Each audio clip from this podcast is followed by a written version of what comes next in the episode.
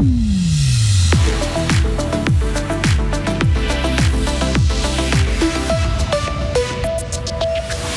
Comment une crèche peut tomber en faillite? Les parents, les employés, les enfants exigent des réponses après la fermeture de trois structures d'accueil en Gruyère. Bientôt des armes suisses en Ukraine. Les débats se poursuivent à Berne. Personne ne peut citer le nom d'un artiste qui s'y produit et pourtant le festival Bad Bone Kilby fait un tabac année après année. On vous explique pourquoi avec attention un léger accent d'outre-sarine. Et pour ce qui est de la météo, demain le temps sera en partie ensoleillé le matin avec encore euh, quelques averses éparses de soleil durant la journée avec euh, un thermomètre qui va indiquer 15 degrés au maximum. Le journal avec Vincent Douce. Bonsoir. Bonsoir à toutes et à tous. Après le choc de la fermeture des Zoubilous, l'heure est aux questions. Les parents et les salariés de la crèche d'aînés, de l'accueil extrascolaire et de la maternelle de Bulle l'ont appris hier par mail.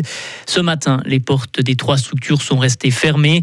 La société est surendettée. Elle pourrait être déclarée en faillite ces prochains jours. Mais comment expliquer cette situation financière catastrophique? La conseillère communale de Bulle, Marie-France Rodepaquier, est la présidente d'Option Gruyère. Elle coordonne les institutions extrafamiliales du district.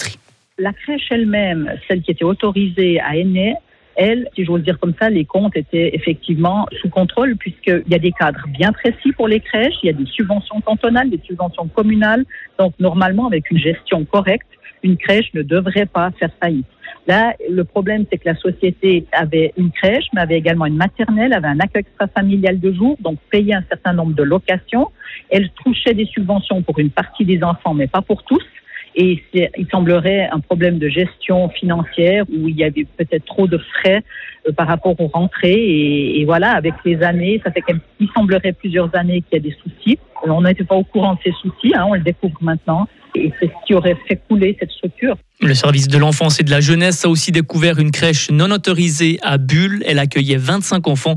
Ce lieu est aussi fermé depuis hier soir. Réexportation des armes suisses en Ukraine. Le Conseil national dit oui du bout des lèvres. Oui, s'il y a une résolution du Conseil de sécurité de l'ONU. Mais pour l'instant, la Russie met son veto. Mais une majorité composée de l'UDC, des Verts, de quelques socialistes et du PLR refuse de s'appuyer sur l'Assemblée des Nations Unies. C'est contraire à la neutralité, affirme le président du groupe PLR, Damien Cotier, mais il espère toujours trouver un compromis favorable à la réexportation d'armes suisses. On a des bouts de solutions actuellement, on n'a pas encore de majorité. Nous avons accepté la partie qui est acceptable parce qu'il ne viole pas le droit de la neutralité. Il s'inspire des décisions prises par le Conseil de sécurité des Nations Unies. Ça permet d'envoyer un signal et d'envoyer un texte au Conseil des États qui pourra maintenant continuer de travailler sur ce texte. Donc on n'est pas encore au bout du processus, mais on n'a pas décidé de mettre la clé sous la porte et d'arrêter l'exercice. On a décidé de continuer d'y travailler pour chercher une solution de compromis qui soit acceptable. Ce qu'on ne peut pas faire, c'est choisir dans quel pays on réexporte. Et c'est ça le problème de la proposition qui était aujourd'hui sur la table et la proposition qui est d'ailleurs proposée aussi par le centre. Donc il ne faut pas aller dans cette direction-là.